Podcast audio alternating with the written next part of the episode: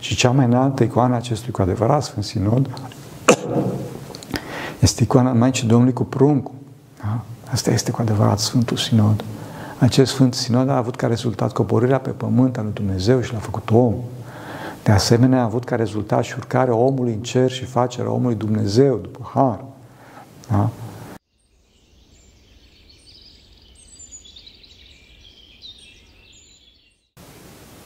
Slavă Tatălui și Fiului Sfântului Duh și acum și purea și în vece vece. Amin.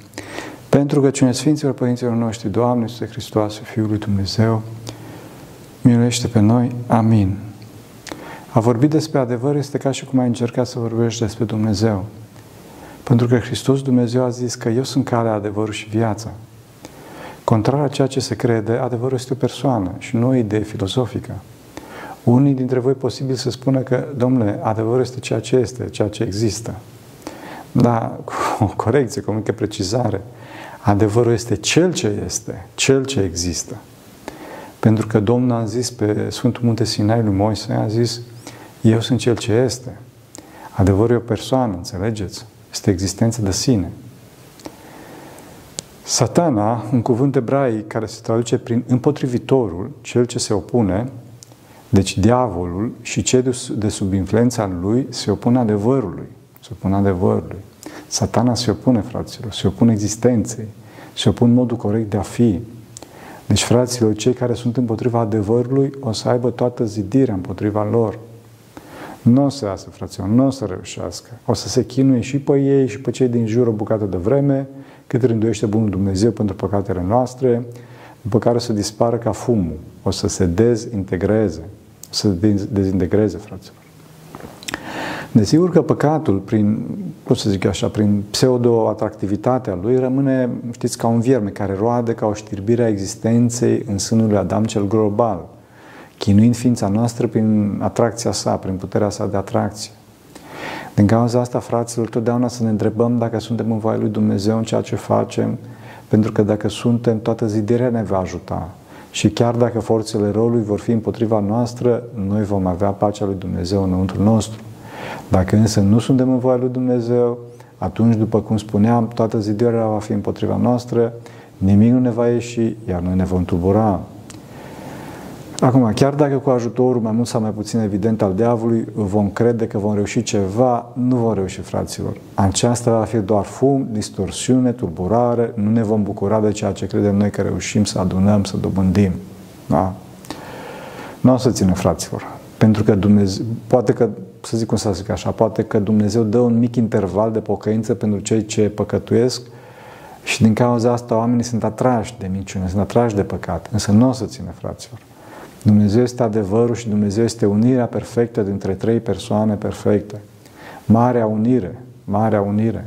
Unirea este adevărul, iubirea este adevărul. Dumnezeu este Sfânta Trăime, Dumnezeu este iubire, după cum a zis și Sfântul Ioan Teologul.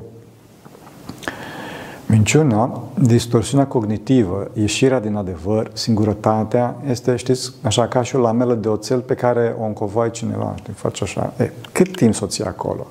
Cât timp o să o presezi? Orice forță ai exercita, la un moment dat toți, toți o să revin la, la normal, la realitate și dacă nu ești atent, o să te izbească în față. Da? De exemplu, știu oameni care se tem la maxim ca nu cumva să scrie o carte cu memoriile mele pentru că au încovoiat foarte tare această lamelă de oțel a realității în decursul timpului. Da? Desigur că noi nu dorim război și nu dorim să, să ne amărâm și să-i amărâm pe oameni, însă dincolo de tăcerea noastră vedem că realitatea, adevărul, cel ce este, adică Dumnezeu, nu îi validează deloc, fraților, deloc.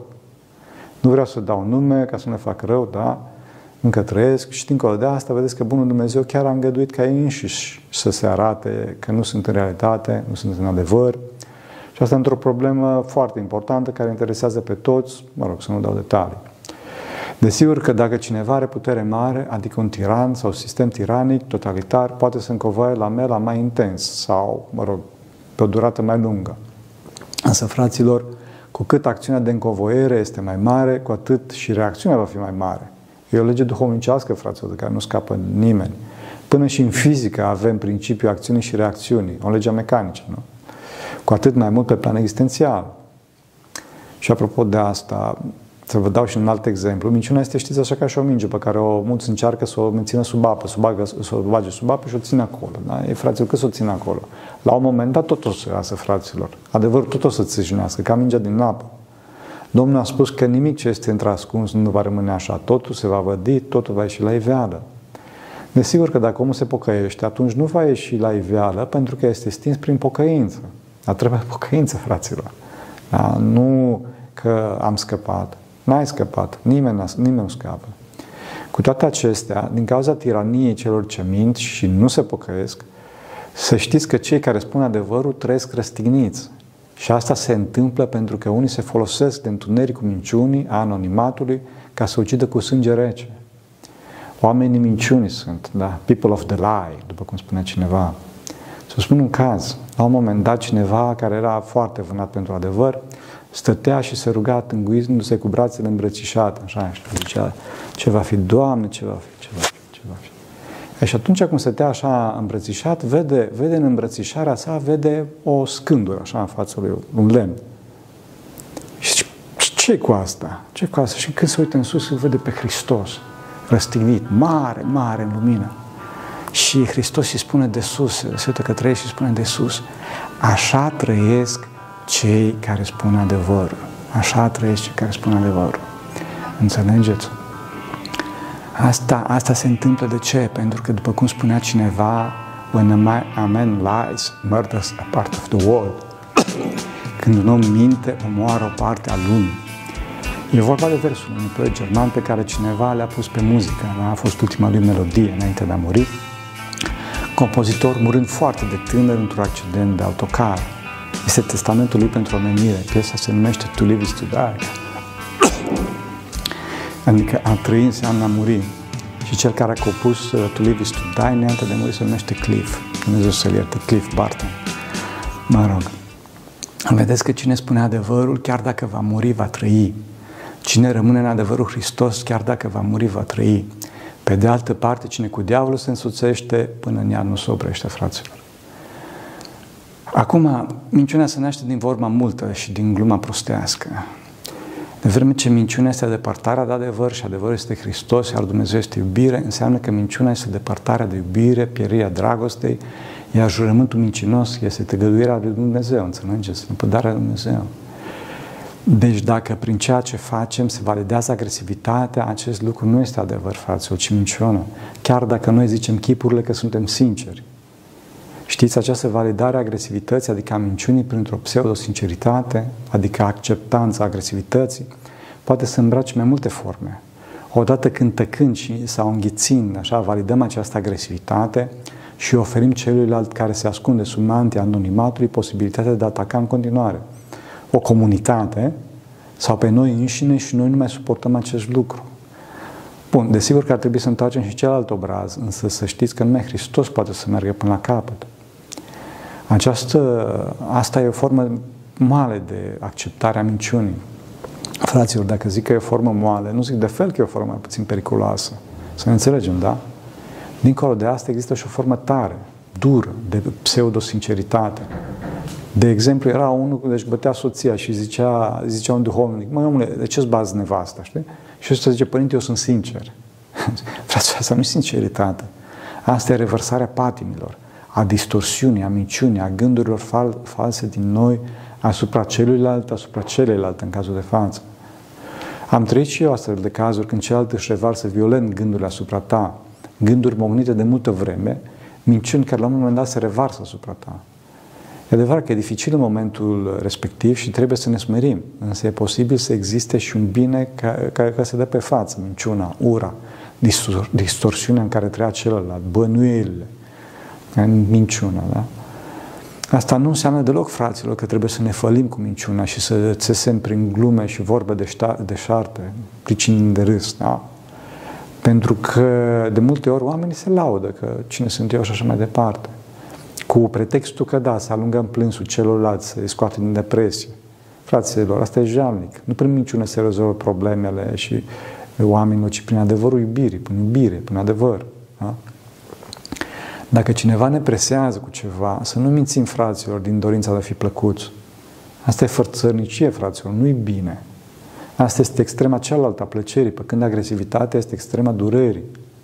Fățărnicia este în principal minciuna cu cuvântul, da? care vine din minciuna cu gândul, adică din bănuială, că e mai bine așa, că celălalt o să supere, că sunt deranjăm și altele din asta. Fraților, dacă nu ne oprim din minciuna cu gândul, ajungem la minciuna cu cuvântul și după aceea la minciuna cu fapta, fraților, cu toată viața noastră, adică fățărnicia de plină. Vedeți că Hristos mai la farisei fățarnici și la Iuda au zis, vai vouă, să nu înceți. În rest, Mântuitorul a fost foarte permisiv. Să vă dau un exemplu. Pe noi ne roagă diferiți oameni să-i plimbăm cu mașina până în Sfântul Munte, să le facilităm să intre cu mașina în Sfântul Munte și așa mai departe. Fraților, trebuie să le spunem adevărul că nu se poate. Nu se poate. Din punct de vedere personal, mă rog, pentru noi mașinile sunt strict necesare pentru că pentru noi e foarte dificil să le reparăm aici în munte, fără mașină, nu faci nimic de fapt, înțelegeți? Pe de altă parte, din punct de vedere instituțional, legea Sfântului Munte interzice să intre mașinile pelerinilor care pot fi folosite pentru turism. Fraților, asta este legea și trebuie să spunem adevărul. Sfântul Munte, fraților, nu este pentru turism, ci loc de rugăciune și pelerinaj. Astea sunt condițiile și trebuie spus adevărul, indiferent de presiune. Mergeți? Acum, trebuie să știți că atunci când diavolii văd că ne îndepărtăm ca de ciumă de dorința de a deveni plăcuți, da? de glume și în general de minciuni, atunci încep să ne momească cu gânduri, zicând, cum spunea, nu întrista pe semnul tău, sau nu te arăta pe tine mai iubitor de Dumnezeu, sau mai deștept decât cei de față. Fraților, atunci trebuie să sărim de acolo, să nu zăbovim, da? să căutăm să ieșim rapid din atmosfera respectivă, din mediul respectiv. Pentru că dacă nu, atunci în clipa în care ne rugăm, o să ne vină în minte toate minciunile respective. Sau, mă rog, alea care stânesc râsul. Ba uneori și cele care ne strânesc plânsul, adică calomniile, fraților. Da? Și asta tot formă de minciuni Dincolo de asta se impune nu numai să ieșim din atmosfera respectivă, ci chiar mai mult, să ne gândim la judecată, fraților. La judecată unui Dumnezeu drept, dar și iubitor, ca să risipim toate aceste gânduri de râs sau, mă rog, de deznădejde care ne vin. Fraților, când ieșim din astfel de medii care sunt toxice din punct de vedere duhovnicesc, să nu ne gândim prea mult cum ne privesc ceilalți. Chiar să merită, fraților, după cum spune Sfântul Ioan Scăraru, să fim stropiți cu puțină slavă de șarte și astfel să ne aflăm pricină de folos la mulți. Da? Unde mai pui că oamenii o să ne vorbească aparte de bine, mă rog, să chiar de rău după ce plecăm din locul respectiv. Să mergeți. Desigur că, dincolo de dorința de a fi plăcuți, oamenii mai mici din frica pedepsei. Da? Desigur că în acest caz Domnul e mai îngăduitor. Asta nu înseamnă, fraților, că trebuie să mințim în aceste cazuri, însă, sigur, e o greșeală mai mică decât în cazul în care cineva minte ca să facă rău celuilalt. Ori pentru interes, chiar și dacă acest interes este de a stârni râsul celorlalți. Da? Bineînțeles, vorbim de, cum îi spune, interes egoist, egoist, egoist, egoist. Altceva este în clipa în care vrei să odihnești pe celălalt și atunci totdeauna se, se poate prin adevăr, pentru că Dumnezeu îngăduie adevărul. Există, desigur, și cazul rar când dorim să protejăm pe cineva. Că, mă rog, iarăși Domnul este îngăduitor, însă mare, mare atenție în ce costă această protecție. Pentru că minciunea respectivă este ca și aceea lamela de oțel încovoiată de care vorbeam la începutul uh, cuvântului nostru. Trebuie să moiem duritatea lamelei prin lacrimi și prin pocăință, fraților. Da? Să pocăim, să zicem, Doamne, iartă-mă. Fraților, nu e bine pentru curățenia minții să fim într-o atmosferă toxică din punct de vedere duhovnicesc care împinge la minciună. Minciunile sunt foarte toxice, chiar dacă se prezintă dulceag. Fraților, nu socotiți că e păcat mic asta, pentru că Duhul Sfânt zice, până David la zice la psaltire către Dumnezeu, zice, voi pierde pe toți cei ce gresc minciună. Da? Acum o să ziceți că unii oameni fac adevărate campanii bazate pe minciună, mai mult sau mai puțin evidentă, mai mult sau mai puțin depărtată de adevăr, ca să facă pe oameni să aleagă ce doresc ei. Și ce nu mă refer neapărat la alegerile politice, evident, ci și la tot felul de alte alegeri. De exemplu, și la cele economice, culturale, adică ce cumpărăm, ce artă, ce muzică ne place și mai departe. Da, dar să știți că ei o fac asta pentru că trăiesc în minciună, fraților. Și minciuna mare în acest caz nu este ceea ce vă spun vouă, fraților este că ei, minciuna mare este că ei cred că o să reușească prin metoda asta. Nu o să reușească. Bun, o să ajungă într-un loc undeva, dar locul ăla nu e al lor și o să se chină și pe ei și pe cei din jurul lor care au cântat cu ei. Știți cum e asta? Ca un, ca un mădular, ca un membru care poate să fie foarte bine și să fie foarte bun în altă parte a corpului, adică a bisericii, dacă e să vorbim duhovnicește, însă acum e într-o postură care nu e a lui. Gândiți-vă, să zic, la o mână, ce bună e mâna, nu? Ei, gândiți-vă ce se întâmplă dacă omul ar dori să meargă mâini, de exemplu. Să mergeți.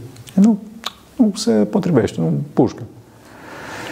Acum, ca să găsim adevărul, fraților, trebuie să-L găsim pe Hristos, pentru că Hristos este adevărul. Altfel nu vom ști care este adevărul. Nu vom ști care este normal și care este nu. Fraților, nu aflăm adevărul de la știri, pentru că, pentru că aflăm pe Hristos, nu aflăm pe Hristos de la știri, ci aflăm pe haos de la știri. Să mergeți. Cel mai bun caz, acolo sunt frânturi de adevăr la știri, fraților. Acum, o să-mi spuneți că uneori ceilalți nu sunt pregătiți să cunoască adevărul. De exemplu, în cazul unui copil mic, na, sau, mă rog, pe un total plan, în cazul unor secrete de stat. Aici, din nou, este nevoie de unirea cu Hristos, ca să ne dea discernământul și luminarea adevărului, necesar ca să știm ce să le spunem oamenilor, pentru că adevărul este, de fapt, unirea dintre noi, că toți suntem una în Hristos. Sau, mă rog, mai bine zis, așa ar trebui să fim. Ruperea, divizarea, păcatul, minciună, știrbirea existențială, fraților. Din cauza asta spovedania este secretă. Pentru că dacă ar fi publică, ne-ar împinge într-o divizare, într-o rupere, într-un întuneric cu minciunii. Celălalt n-ar rezista când ar afla și s-ar rupe de iubirea lui Hristos, care îl asigură starea asta de, de adevăr iubitor relativ la toți. Acum, desigur că adevărul trebuie spus în clipa în care ascunderea acestea este periculoasă pentru cel care nu știe realitatea. Chiar dacă există divizare. Pentru că evităm o, evităm o divizare mai mare, un păcat mai mare. Totdeauna căutăm cea mai mică divizare relativ la Hristos în timp și spațiu. Știți cum e, da? Fiecare cu al lui. Unul zboară drept, unul zboară drept, altul zboară șui, altul zboară peste cuibul cucului. Cine a spus asta a dedicat cartea cuiva care l-a asigurat că nu sunt diavoli, după care l-a dus la, bârgo, la bârlogul lor. E vorba de Ken Casley, dacă știți, cel care a scris celebra carte Zbor deasupra unui cuib de cuci. Știți, nu putem să judecăm pe nimeni, fraților. Fiecare zboară unde poate, însă numai normalul Hristos relativ la această lume normală este singurul reper de normalitate, de adevăr, mai ales Hristos e adevărul. În ce e vorba în carte? Pe scurt, este vorba de un om normal care intră într-un spital de nebuni. Omul este acuzat de coruperea unei minore și ca să scape, simulează că e nebun și astfel ajunge într-un ospiciu. Acolo însă constată gradual că sora șefă este mult mai periculoasă, mult mai de bună decât nebunii de acolo. Înțelegeți? Într-un final nu mai știi cine e nebun. El, medicii, sora șefă, nebunii care sunt acolo. Carte e foarte tare, fraților, mai ales pentru că este povestită din perspectiva unui din nebunii de acolo. Da? Da. Din perspectivă creștină, din în tema noastră, se vede, se vede foarte clar că drama cărții se rezolvă numai prin Hristos. Lipsește Hristos de acolo. Numai Hristos ne dă adevărul și modul corect de a fi într-o lume în care lipsa lui Hristos o transformă într-un spital de nebun, fraților. Și asta pentru că ortodoxia, fraților, nu este una din religii, ci firea omului, după cum spune Părintele Rafael Noica. Modul corect de a fi. Vedeți că astăzi foarte mulți oameni au probleme cu nervii. De ce? Pentru că tensiunea, disonanța între vocea adevărului, vocea lui Dumnezeu pe care acesta a sădit-o în noi, cu alte cuvinte, conștiința noastră, fraților, da?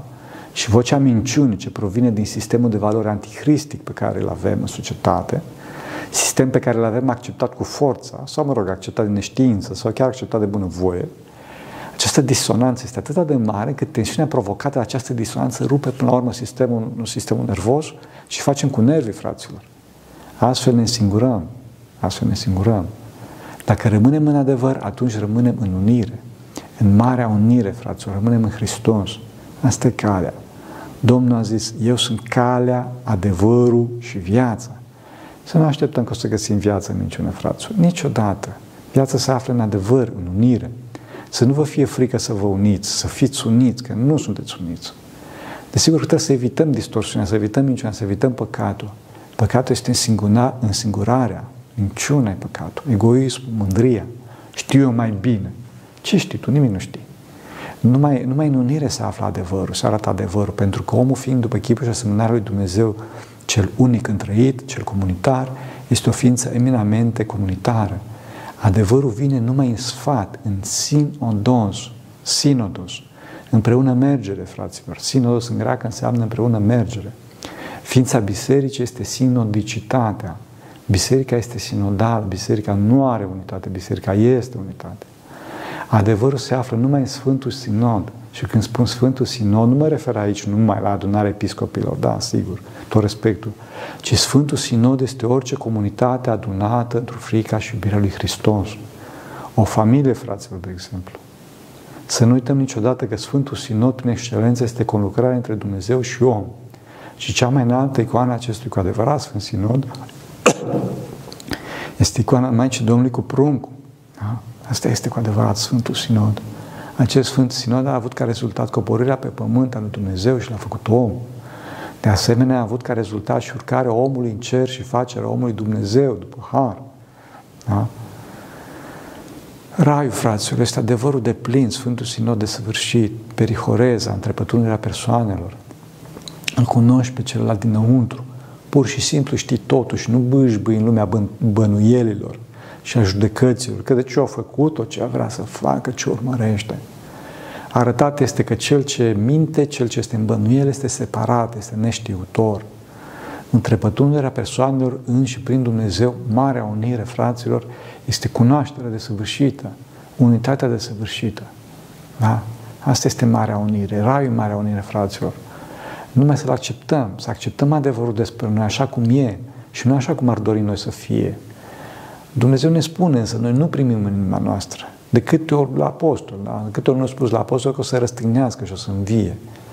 Despre înviere a fost clar, că o rejectat la început, clar, nu? Pe când despre răstignire, chiar în seara respectivă le-a spus că unul din voi mă va vinde. S-au întristat. În momentul să după aceea toți s-au dus și au dormit în grădina Ghețimane. Să mergeți. Nu, accept, nu, nu acceptăm adevărul înăuntru nostru. Energia necreată a adevărului ca persoană, trezirea, trezvia noastră, depinde de măsura noastră duhovnicească, pe care apostolii nu aveau atunci și nici noi nu avem azi. Spuneam, nu din știri, fraților, aflăm adevărul, ci din asceză, din, din, din, din îmboierea inimii, din luminarea minții. Sperenia este exact asta, acceptarea adevărului despre tine așa cum ești, nu așa cum ai dorit tu să creadă ceilalți despre tine și cum ai dorit tu să crezi despre tine. Fraților, sau Hristos sau haos. Diavolul este tatăl minciunii. Asta e adevăr, marea unire. Vă mulțumesc că ați stat uniți cu mine până acum. Pentru că cine Sfinților Părinților noștri, Doamne, să Hristos, Fiul Dumnezeu, minește pe noi. Amin.